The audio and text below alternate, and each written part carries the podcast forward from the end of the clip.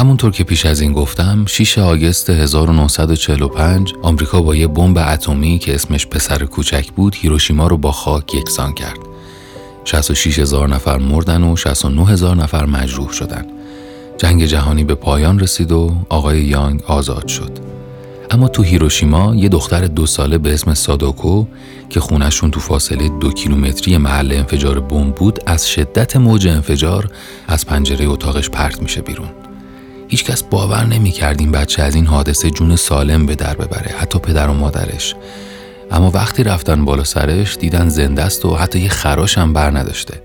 سالها از اون ماجرا گذشت. ساداکو دوازده ساله شد.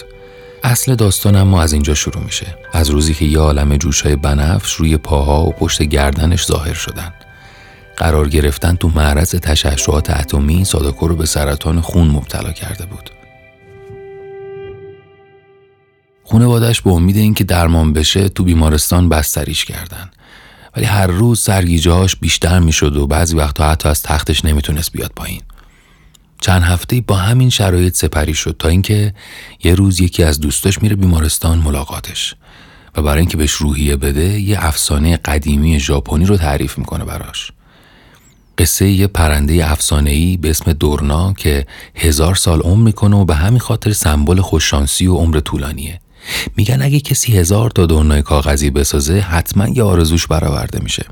ساداکو از فرداش هر روز صبح تا شب تمام طول دوران اسارتش رو تخت بیمارستان و دورنای کاغذی می‌سازه و میچسبونه به سقف اتاق. آرزوش هم این بود که وقتی بزرگ شد معلم ورزش مدرسهشون بشه و این بهش انگیزه می‌داد تا به ساختن کاردستی کاغذیش ادامه بده. دورناهای ساداکو حال روحی بیماره دیگر رو هم حتی بهتر کرده بود.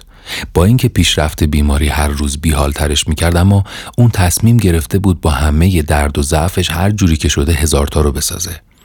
روزی که 644 مین دورنا رو ساخت حالش انقدر بد شد که دیگه از هوش رفت. پزشکا خیلی سریع عملیات احیا رو شروع کردن. از اون طرف همکلاسیاش 356 تا دورنای دیگه ساختن تا هزار تای ساداکو تکمیل شه اما همش بیفایده بود. صبح روز بعد یعنی دوشنبه 25 اکتبر 1955 ساداکو در حالی که فقط دوازده سالش بود از دنیا رفت. هزار تا دورنای کاغذی باهاش به خاک سپرده شدن اما آرزوی برآورده نشدهش رو دست دنیا باد کرد. سه سال بعد یه مجسمه بزرگ ازش توی یکی از میدونای هیروشیما ساختن در حالی که یه دورنای طلایی رو بالای سرش گرفته. دور تا دور اون میدون هر سال 6 آگست پر میشه از دورناهای کاغذی که بچه ها درست کردن.